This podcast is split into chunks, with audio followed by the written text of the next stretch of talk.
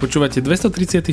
diel podcastu Klik denníka Sme. Moje meno je David Tvrdoň. Ja som Andrej Podsupka a s Davidom sa každú sobotu rozprávame o najdôležitejších udalostiach zo sveta médií, technológií a sociálnych sietí.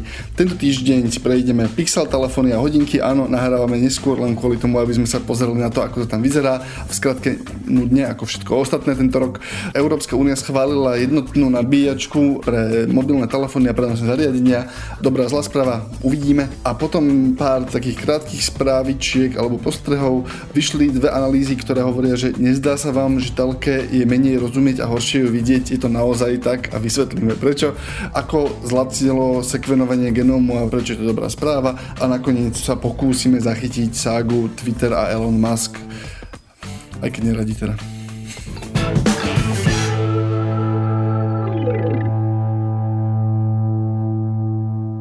Podcast Klik podporuje technologická spoločnosť Hyperia. Hyperia je na trhu už takmer 10 rokov, počas ktorých vytvorila niekoľko online projektov, ktoré fungujú až v 40 krajinách sveta.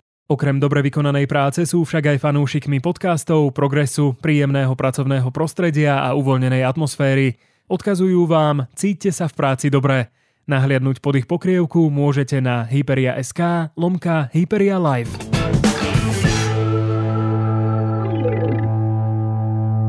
Zatim je Triplex na telefon mi. Google oznámil 7. generáciu telefónov Pixel, to sú Pixel 7 a Pixel Pro a Pixel hodinky. V princípe sú dve dôležité správy na tom celom podľa mňa. Jednak pokračujú vo vývoji toho svojho interného čipu, ktorý ten telefón poháňa, majú tam druhú generáciu tensor čipu, ktorý umožňuje robiť v princípe najviac to vidno na veciach okolo videa a potom to ešte vidno na spotrebe. Aspoň tak hovorí Google, zatiaľ ešte nemáme recenzie, máme iba nejaké prvé dojmy a veci, ktoré nám povedal Google. Čiže to trošku treba brať opatrne, čo rozprávame. A druhá vec je, že udržali ceny. Myslím si, ak, ak to mám dobre poznačené, prémiový Pixel telefón za začína na 599 dolároch, čo je v mojej hlave pomerne príjemná cena, najmä niekedy na jar budúceho roka, keď to v rámci nejakého vypredaja vedia zrezať až takmer o stovku a vtedy sa dostávaš na že 500 eur za veľmi dobrý telefón Takže to sa mi zdá zaujímavé. A potom zdá sa, že naďalej veľmi intenzívne prebieha súboj o to, kto urobí najkrajšiu fotku a kto má najčistejšie video. A tam pri tom videu sa mi zdá, že pixle doháňajú, už začína to mať, opäť musíme počkať na recenzie, ale z toho, čo sme videli a z toho, koľko o tom rozprávali, sa mi zdá, že začínajú mať, neviem či paritu, ale že začínajú iPhony doháňať aj vo videu.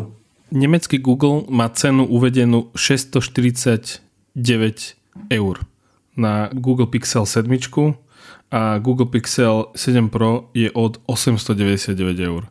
Predpokladám, že ak to príde k nám, tak to bude ešte trochu vyššie. Alebo si to objednáš z Nemecka a budeš spokojný. Alebo si to objednáš z Nemecka. Dá sa to objednať z Nemecka, myslím, že my obidva si objednávame z toho Google Store nemeckého, posielame to na nemeckú adresu a potom si to preposielame. Toto nám poradili poslucháči, čiže ešte raz klik na najlepších poslucháčov. Ďakujem. Ano. Čiže to sú ceny. To sú ceny a stále je to, tie ceny sú že veľmi dobré v porovnaní na to, čo oni hovoria, že to robí a keď sa pozrieme na to, čo robil Pixel 6 a reálne tie fotky sú výborné, neviem, či videá sú dobré, to ty povedz. Videá sú dobré z Pixel 6, nemyslím si, že sú tak dobré ako iPhone a myslím si, že veľký rozdiel je v skutočnosti iPhone Pro versus Pixel 6 Pro vo videu, že tam bol doteraz najväčší rozdiel a musíme počkať na recenzie, že či sa to vlastne akoby zbližuje, ale pocitovo sa mi zdá, že sa to zbližuje, že aj funkciami, akože stále napríklad v tom najvyššom iPhone dostávaš presne veci typu veľmi akože aktívnej stabilizáciu obrazu a tak ďalej, tak ďalej, čo podľa mňa tie pixle dobehnú akoby v priebehu roka, ale Zdá sa mi to ako dobre vybalancovaná, najmä tá základná šestka sa mi zdá ako veľmi dobre vybalancovaný prémiový telefón. V tej trhovej ponuke, kde tie naozaj drahé začínajú na, na tisíc eurách a majú veci, ktoré ja napríklad, akože, keď ich už máš v tom telefóne, tak ťa potešia, typu obrazovka s veľmi rýchlou frekvenciou obnovovania obrazu, ktorá máš že taký plynulý pocit z toho telefónu, ale je to to, čo stále hovoríme dokola, že telefón je v skutočnosti dobrý foťák, dobrá baterka a aby ťa to nehnevalo a potom všetko ostatné a ten Pixel to, to presne robí. Dobrý foťák, dobrá baterka, nebudete rozčulovať a to ti úplne stačí. A držia to podľa mňa na úkor ceny, že ok, nedávam ďalšie veci, ale udržíme si dobrú cenu. Vyšla štatistika pred dvomi alebo tromi mesiacmi, že Google sa podarilo za tie dva kvartály jeden kvartál, odkedy začal vlastne šesku viac tlačiť v Spojených štátoch, sa dosiahnu na 2% trhu, čo je pomerne akože zásadný skok pre nich, keď predtým mali nula. A aspoň teda v tých tabulkách jednoducho boli zaradení medzi ostatných, čiže to muselo byť veľmi nízke číslo, čiže pomerne to skočilo, čiže už tá šeska bola fajn, tá šeska mala, mala a má nejaké problémy, napríklad, že pomaly otlačok prsta, do sedmičky pridali tvár, Ty si mal problém s tým otlačkom prsta? Ten otlačok prsta nie je taký rýchly, ako keď vidíš ostatné zábery, ale je to presne tá vec, že, že trvá to o zlomok sekundy dlhšie ako najrychlejšie na trhu. A keď si na to zvykneš, tak akože nie je to tak, že to je viditeľne pomalé, je to tak, že potlačíš a, a nie, ani nie sekundu, len akože je tam mikrosekunda, kedy že pracuje to, hej že nie je to, že okamžite sa chytíte a okamžite si to otvára, proste, že zlomok sekundy trváš. Myslím, že je to rýchlejšie, ako to bolo na začiatku. Najväčšie problémy, ktoré ja som videl s Pixel 6, ktoré aj mne sa veľmi zriedkavo objavujú, je paradoxne, že telefonovanie. Teda normálne ten, že zdvihnem telefon a niekomu zatelefonujem a stalo sa mi, mi asi dva alebo trikrát, že, že zbehne ti ten hovor, ale potom, že halo, počujete ma a nepočujete ten druhý človek, alebo ty nepočuješ toho druhého človeka. Toto nám hovorilo viacero ľudí aj, aj na našom Discord ktorí to skúšali, aj v recenziách to vidíš ale moja výhoda je, že ja z toho telefónu netelefonujem, takže som spokojný. Áno, ľudia menej telefónu, ale tu musím povedať, že čo ma najviac, lebo som si tak pozeral tie ohlásenia, keď to ohlasili a som si hovoril, že dobre, dobre, toto majú ako iPhone, toto majú lepšie, toto majú dobre ako Samsung a tak ďalej, toto idú niekde, že vlastnou cestou, najmä čo sa týka akože fotenia, to je ako keby ten moment, ktorý sa porovnáva veľa, samozrejme rýchlosť, keďže majú predstavili druhú generáciu vlastného čipu, čiže vedia to ešte lepšie optimalizovať optimalizovať, ako to robili v tej šeske. Šeska bola prvá taká, ktorú robili, že tam mali vlastný čip. Teraz v sedmičke budú mať už druhú generáciu vlastného čipu. Zároveň zdá sa, že videli, že napríklad ten otlačok prsta v displeji je pomalý a asi ho nevedia úplne zrýchliť si myslím alebo opraviť, tak pridali tam to skenovanie tváre, čiže to, čo ako má iPhone Face ID, tak to už má aj teraz Pixel. Ale čo je najviac zaujímavé pre mňa, čo by som vypichol, a že nerobí to nikto je, že ten Google veľmi sa snaží inovovať to volanie. Normálne, že telefonovanie a dokonca aj by som povedal, že aj pre handicapovaných ľudí, pre ľudí napríklad, ktorí nepočujú. Alebo dokonca aj také, že chce ti to uľahčiť, keď voláš na nejaké call centrum. Tam bola taká funkcionalita, ktorú predstavili, že keď voláš na nejaké call centrum, tak musíš prejsť cez toho robota, vypočuť si, ja neviem, 10 možností, vybrať si tú možnosť a ten Pixel ti vlastne ponúkne, opäť toto je zatiaľ len funkcionalita v Spojených štátoch, neviem kedy to akože rozšíria ďalej, ale akože pre mňa je príjemné vidieť, že sa snažia inovovať aj to, akože to základné telefonovanie. Okrem toho robili aj to, že vylepšujú kvalitu zvuku, ak voláš s niekým, ktorý má slabšie zariadenie. Čiže používajú to strojové učenie, aby vylepšili kvalitu toho zvuku.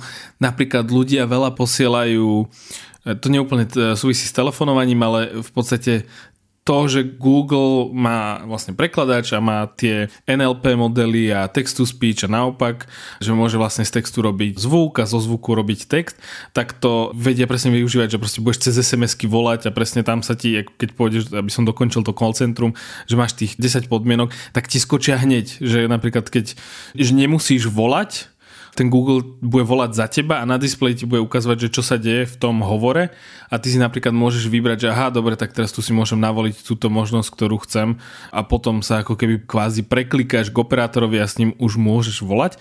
Ale čo sa mi naozaj, naozaj, naozaj páčilo a to by mohli odkúkať všetci, je, že je taký trend, minulý týždeň o tom písal Wall Street Journal, všetci samozrejme vedia, ale že ľudia si posielajú audiosprávy. Ja sa priznám, ja to pomerne neznášam, lebo to trvá dlho. To je také, že si otrokom toho človeka, ktorý ti to pošle.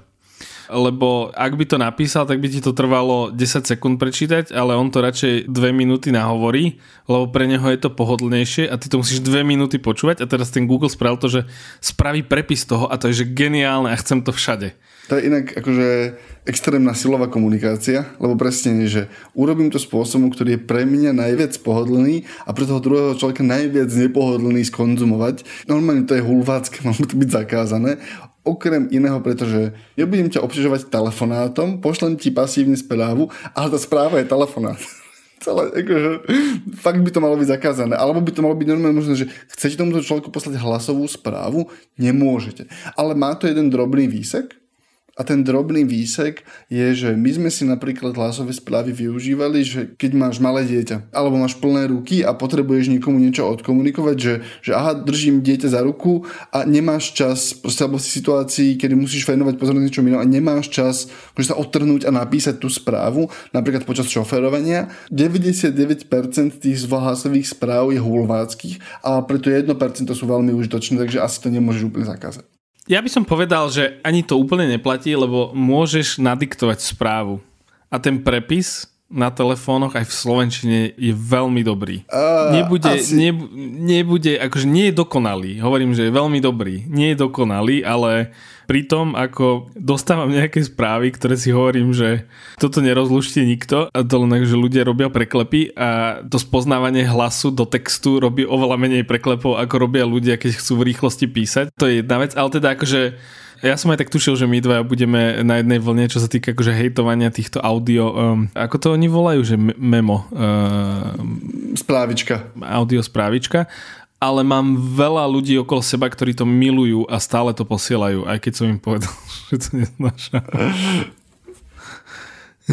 lebo, lebo sú to naučení používať Veď ako ja, ja im nehovorím, ale len, som chcel akože vypichnúť ten moment, že to presne ako si to ty povedal, že ten človek ťa akože drží ako rukojemníka. Ešte k tým ostatným veciam okolo Google oznámení, kým sa posunieme ďalej, ukázali aj Google tablet, ktorý vyjde budúci rok, kde myslím si, že urobili pekné produktové rozmýšľanie, kedy ten Google tablet sa bude predávať aj, teda nevieme ešte, ako bude presne fungovať ten balíček a nepoznáme cenu, a predáva sa s takým stojančekom magnetickým, kam ho vlastne vieš odložiť a on sa vtedy premení na takúto smart obrazovku, ktoré boli pred 3-4 rokmi akože veľký ošial, tie Echo a Nest smart displeje a to je presne vec, ktorú, že aha, je to tablet, ktorý 99% času, ako auto trochu, hej, že tablet je vec, ktorá 99% času iba stojí a nič nerobí, ale presne v ten moment ho vieš využiť na to, aby to ukazovalo fotky, aby to počúvalo, keď potrebuješ nejakého hlasového asistenta, alebo prehrávalo hudbu, alebo čokoľvek, alebo zbiehalo nejaký videohovor.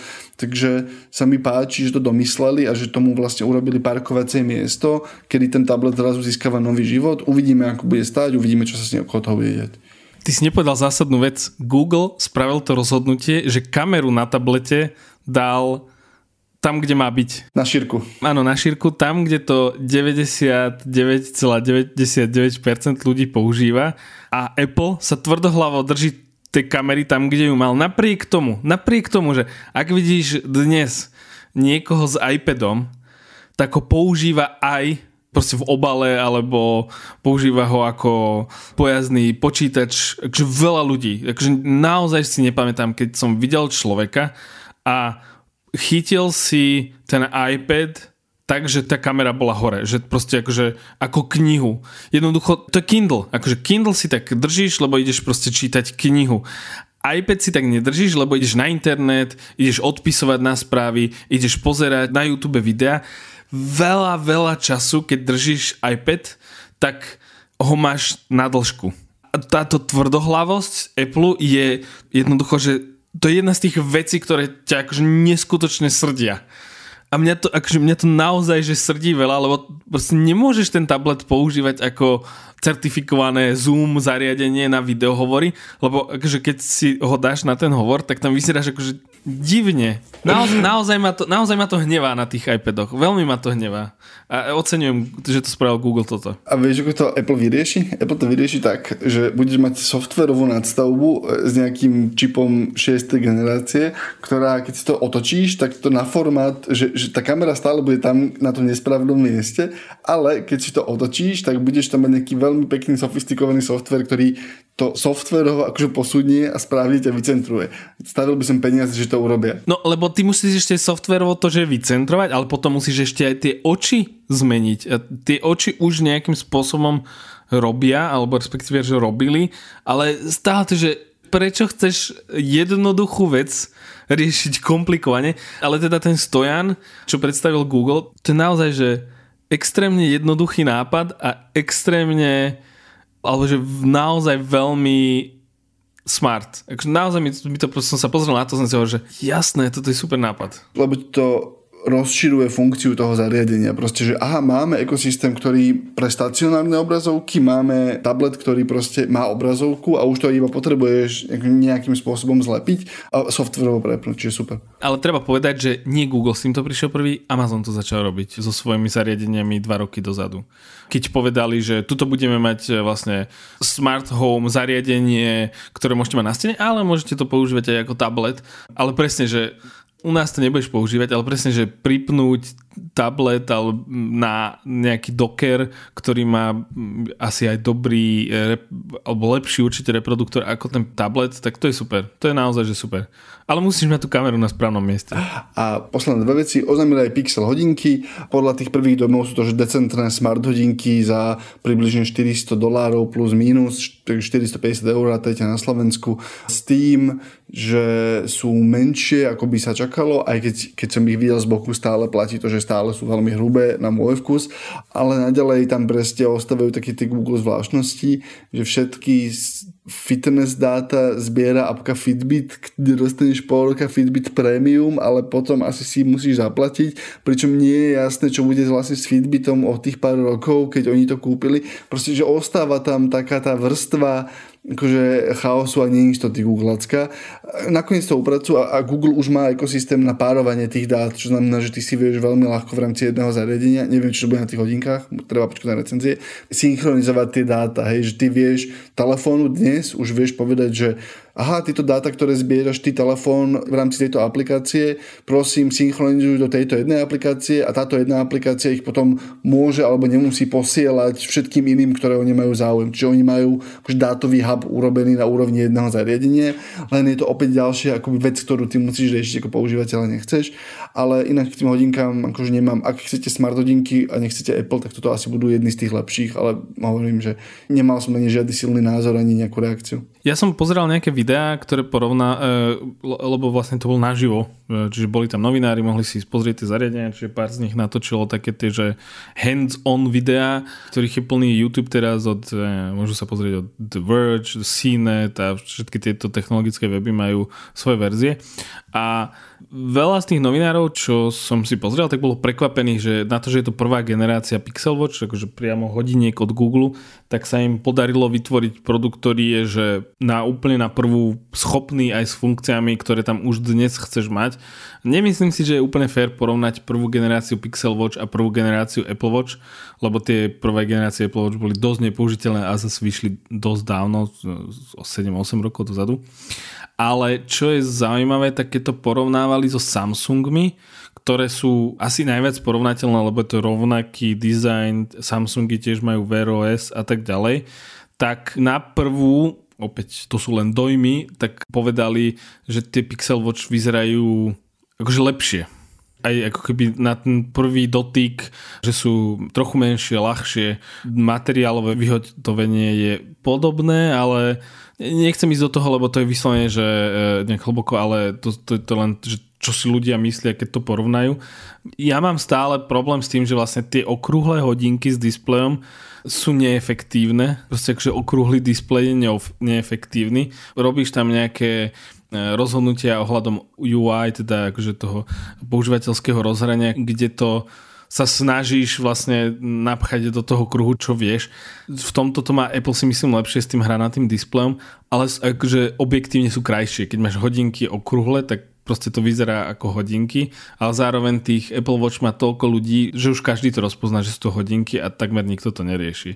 Ale akože stále poviem, že okrúhle hodinky sa aj mne páčia viacej, ale nevidel som ešte to používateľské rozhodenie, ktoré by bolo, že dosť efektívne na to, aby to bolo, že dobré okrúhle.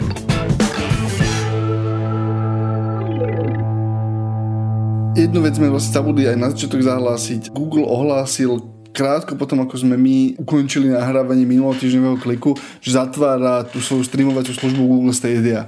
Len krátko k tomu, budeme tu mať aj viac v newsletteri, budeme mať aj viac, sme písali v newsletteri herný update, opäť linky nájdete na konci, akože takú tú väčšiu analýzu, ale v princípe to bola tá veľká služba Google, do ktorej hovorili, že investujú veľa peňazí, kedy Google budoval vlastnú hernú platformu, tam si sa mohli proste prihlásiť, mali si tam účet, mohli si tam kupovať hry a mohli ste sa na akomkoľvek zariadení, ktoré malo dobré internetové pripojenie, počítač, tablet, telefi- už to mali na televízoroch, akože hrať nové hry s pomerne akože dobrou grafikou, technologicky asi najlepšie na trhu, mali vyriešené to, že tie hry mali pocit, ako by ste ich hrali, keď ste boli na dobrom internete, ako by ste ich hrali takmer na lokálnom stroji. Čo znamená, že ste mohli proste byť akože v práci na telefóne ak tam máte dobrú wi tak ste sa mohli akože tie špičkové hry bez nejakých problémov. Stalo sa tej službe, čo je osud takmer všetkých googleských služieb, okrem Gmailu a vyhľadávania a asi fotiek, že ich nakoniec Google nejakým spôsobom transformuje alebo ukončí. Google oznámil, že, trans- že Stadia ukončí Dobrá vec je, že preplatí naspäť minulé nákupy aj hardveru, aj softveru, čo znamená, že David dostane zadarmo ovládač pravdepodobne. To je prvá vec. Druhá vec, ktorú Google urobí, ktorú nevieme, či urobí, je, že je možné, že ten ovládač prestane dobre fungovať, lebo dnes, ak ho používate bezdrôtovo, tak on sa spája na wi a musíte ho spojiť s počítačom káblikom. Oni technicky ho môžu updatenúť a vypustiť a urobiť z neho bluetoothový ovládač. Otázka je, či budú chcieť a asi nebudú. A tretia vec, ktorá je, akože nevieme ešte, čo sa stane, je, že Google má veľa dohôd s vývojármi o tom, že my vám zaplatíme XY peniazy, ak dáte svoju hru na Stadia. A tí vývojári sa dozvedeli o tom, že Stadia končí rovnako ako sa dozvedeli všetci ostatní, čo je na jednej strane zrozumiteľné, lebo ty to povieš, tých vývojárov je veľa, ty to jednému povieš, oni to povedia svojmu týmu a niekto to začne šíriť.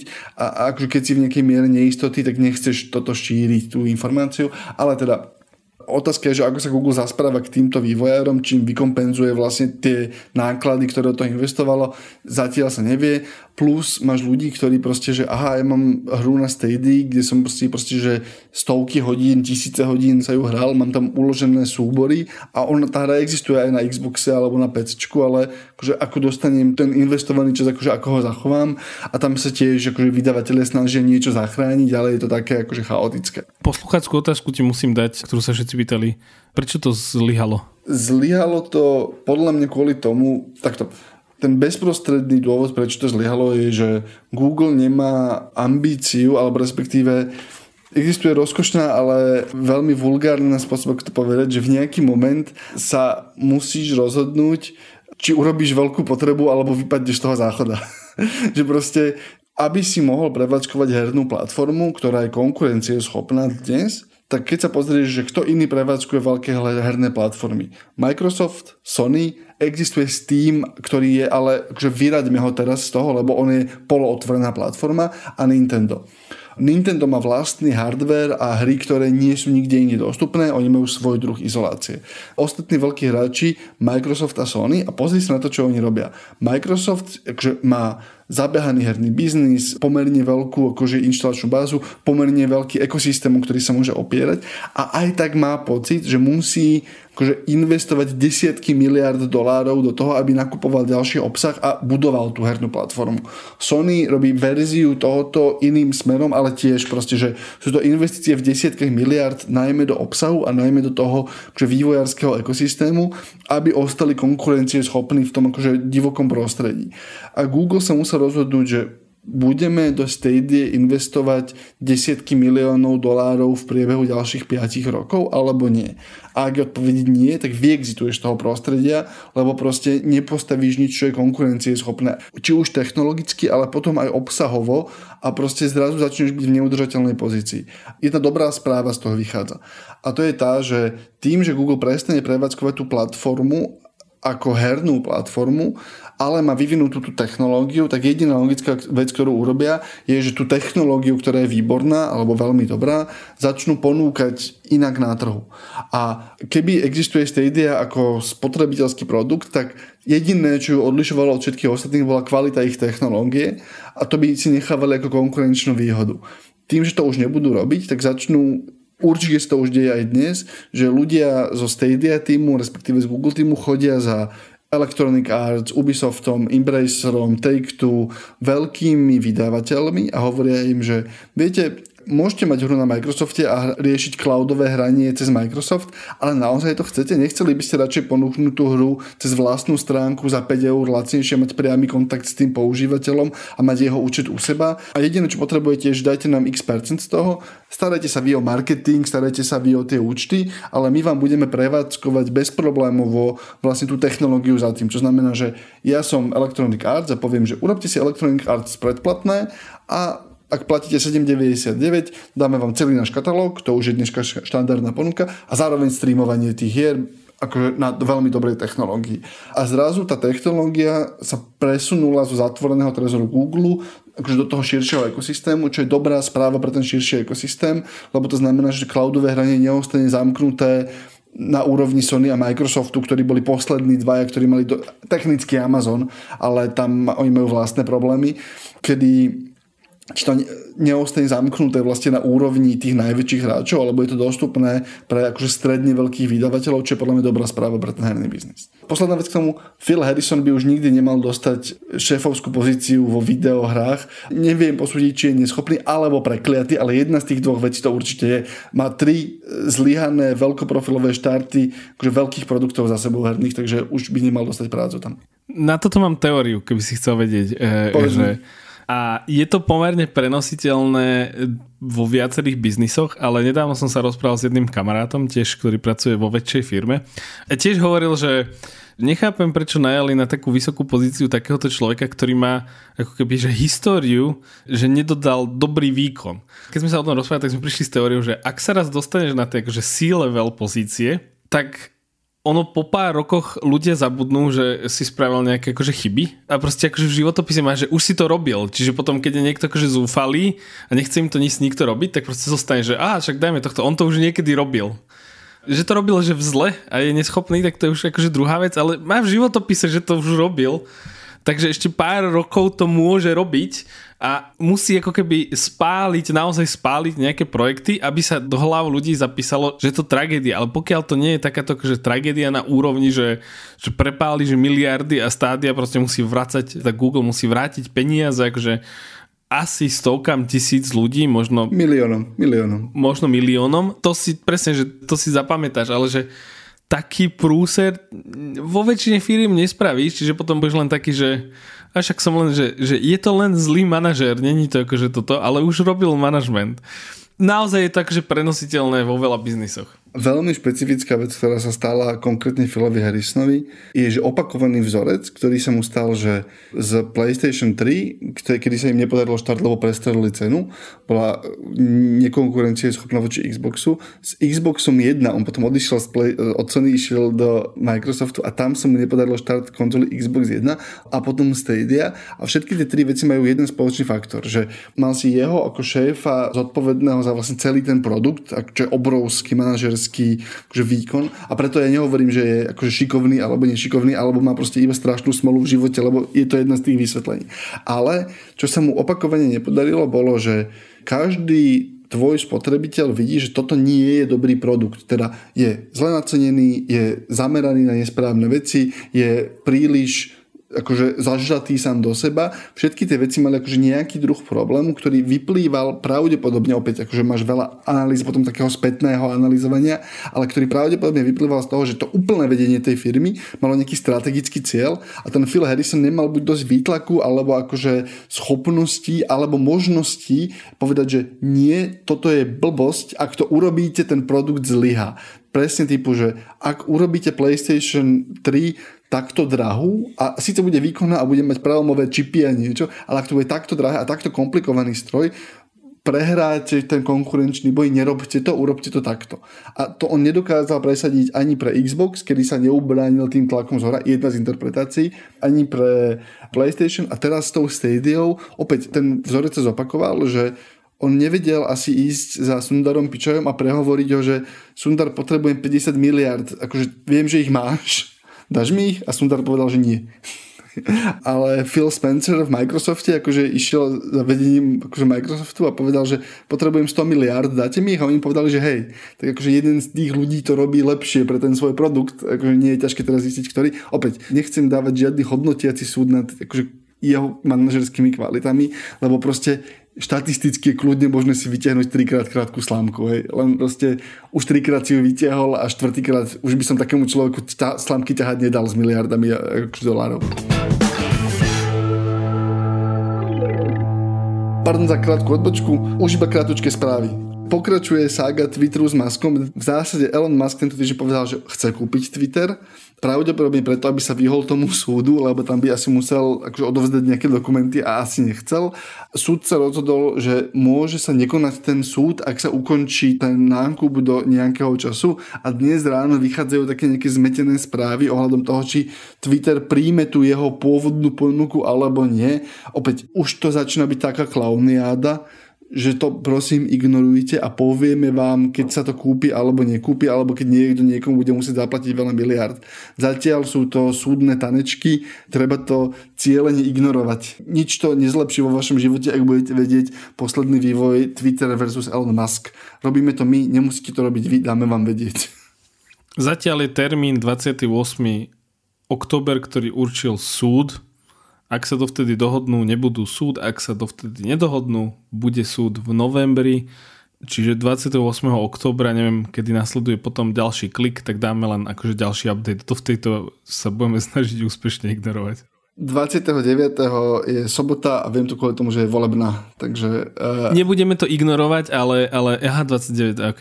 Čiže d- nebudeme to ignorovať, len to som chcel povedať, že, že v tomto momente je z toho ešte väčšia telenovela, ako sme si mysleli, že to telenovela je a naozaj nestojí za ten akože čas o tom sa baviť ani o sekundu viac. Stalo sa to. Stalo sa to. Uh... Stalo sa to. Európska únia schválila jednotnú nabíjačku pre mobilné zariadenia, rátajte mobily, telefóny, výhľadov, laptopy a aj všetky také tie malé drobnosti, ktoré môžu mať ten konektor typu prenosný Bluetooth mikrofón, slúchadlá, tie malé prenosné a tak ďalej. Všetky prenosné zariadenia, ktoré sa nabíjajú nejakým káblikom, budú musieť od konca roku 2024, ak ich chceš predávať v Únii, budeš ich musieť vedieť nabiť cez USB-C nabíjatkou. Myslím, že 24 je to sa mi zdá, alebo 25 Nie, 26. Ú, že by som si zle po... Oh, David to teraz uh, láskavo pozrie. Je to možno 24 Do konca roka 2024 máš pravdu. A, ok, dobre. Čiže pomerne vlastne agresívny termín. Už sme sa o tom rozprávali v kliku, ako ten nápad povedať, že tieto veci, ktoré sú si technologicky rovné... Od 2026, pardon, to bude platiť aj pre laptopy. A ok, tak. Tieto veci, ktoré, akože ak máš technologicky plnohodnotne nahraditeľné riešenia, je OK povedať, že používajte prosím iba toto jedno a nerobte si nezmyselné výnimky. Druhá vec je, a nestiel som si akože prečítať ten návrh, akože ošetrenie toho, aby tam existovala inovácia. Hej, akože aby sme neostali s tým jedným konektorom 10 rokov v situácii, kedy už neslúži. Hej, že ak tam narazíme na technický limit, že treba o milimeter rozšíriť, lebo potrebuješ robiť XYZ, tak to asi treba rozšíriť. Aj keď všetky analýzy, čo som ja videl, hovoria, že ty vieš urobiť s tým formátom toho konektoru, vieš urobiť strašne veľa, že to USB, že ten, ten množstvo energie, dát a tak ďalej a tak ďalej, ktoré sa fyzicky zmestí do toho konektora, je ďaleko za tým, čo dneska umožňuje to špecifikácia a spätná kompatibilita s USB nebola problém, čiže naozaj možné, že 10-15 rokov ten C konektor bude stačiť, ale potom treba akoby mať v tej legislatíve akože presne ochranný mechanizmus, že už to naozaj potrebujeme zmeniť. Keď sme sa o tomto rozprávali prvýkrát, keď ten návrh vyšiel, ty si bol proti. Zmenilo sa to u teba? Um, je, je, tak, Proti ja takémuto som... direktívnemu ako keby nastaveniu, že aby nejaká vláda alebo jednoducho akože vládna inštitúcia alebo proste federácia povedala, že tuto v tomto regióne to musíte riešiť tak, čo vlastne vyplýva z toho, že celý svet to musí riešiť tak. Mne na tom najviac ruší presne ten moment, že nevidel som, ako bude ošetrený ten inovačný mechanizmus. A aby som bol úplne férový, aj dnes neviem, ako je ošetrený ten mechanizmus, lebo som si nestihol prečítať proste presné znenie toho zákona a dúfam, že sa mi to podarí budúci týždeň, alebo akoby v rámci, asi sa mi to podarí až po voľbách, typujem. kvôli tomu, akože, koľko to riešime teraz a koľko času mi to žerie z dennej prevádzky, ale myslím si, že ak je tam ušetrený ten inovačný mechanizmus, ja som s tým asi v princípe OK, lebo dnes sa v skutočnosti iba rozprávaš o tom, že máš výrobcov, ktorí používajú tie staré konektory, lebo im to šetrí 3 centy na výrobe, ale tebe to spôsobuje bolesť ako zákazníkovi, alebo výrobcov typu Apple, ktorí, že nie, my máme vlastné, je to identické, ale je to naše a spôsobuje to problém zákazníkovi bez toho, aby oni vedeli zmysluplne vysvetliť, že prečo je to ich riešenie lepšie. Ale ten moment, kedy, že aha, ale tuto môže byť lepšie riešenie, len je to zablokované tým, akože, že, lebo v zákone ti prikazuje toto, tak to je podľa mňa stále riziko, ktoré treba ošetriť. Teraz som si to našiel v tlačovej správe, píše Európsky parlament, ten dôvod je, že čakali sme 10 rokov, že technologické firmy sa dajú na jednu ako keby vlnu a, a proste nebudú chcieť od každého, aby si proste kúpal špeciálny kábel na ich nabíjanie. Nestalo sa to, takže musíme ich pritlačiť, to je ako keby to zdôvodnenie, plus teda tam je tá veľmi známa štatistika, ktorú do nekonečna všetci opakujú, ktorá je, že ak by sme mali jednotné nabíjačky, tak by sme ušetrili neviem koľko stoviek tón elektrického odpadu. A v tej tlačovej správe sa píše, že ten zákon je spravený akože future proof, teda akože aj do budúcna je tam rátané s tým, že keď príde nejaká inovatívna technológia na nabíjanie, tak ten zákon sa prispôsobí tomu. OK. Nevieme konkrétne riešenie, ale teda rátali s tým. Tam, tam, to je vždy potom riešenie tam, tam je proste, že aká bude realita toho, že ja neviem, môže sa stať, že proste na niečom sa pohádajú v parlamente a budem teraz trvať dva roky, kým akože prídu s tým riešením, lebo pokojne sa ti môže stať, že prídu dve inovatívne riešenia a teraz ktoré inovatívne riešenie si vyberieš. Vieš, príde, že Apple s takýmto riešením, Samsung s takýmto riešením, ten trhový dosah je v niektorých regiónoch rovnaký, aj keď u nás asi Samsung predáva viacej telefónov ako Apple, takmer určite, ale Takže ak na základe čoho budeš potom takto vyberať, sa to zasekne a, a môže sa stať, nehovorím, že nie, ale to je už také akože relativizovanie, to presne tie argumenty, ktoré používali Apple a spol, že, no, že, že môže sa stať, že nám zabránite inovovať a potom tie produkty nebudeme môcť vydávať v takom tempe, ako sme chceli. A ešte si môže stať, že si akože tak pasívne sprdkavie ten štandard. Hej, že aha, však už je to akoby dané úniou a vlastne nám to stačí na to, na čo by sme potrebovali a na čo tam dávať akože 200 W nabíjanie, keď to spôsobuje problémy, tak už to nebudeme, vieš.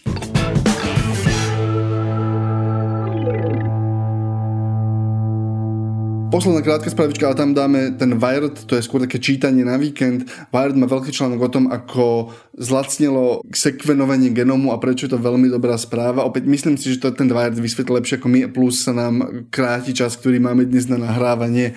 Takže prečítajte si popisok podcastu alebo náš newsletter na sme.sk clickmail o sekvenovaní.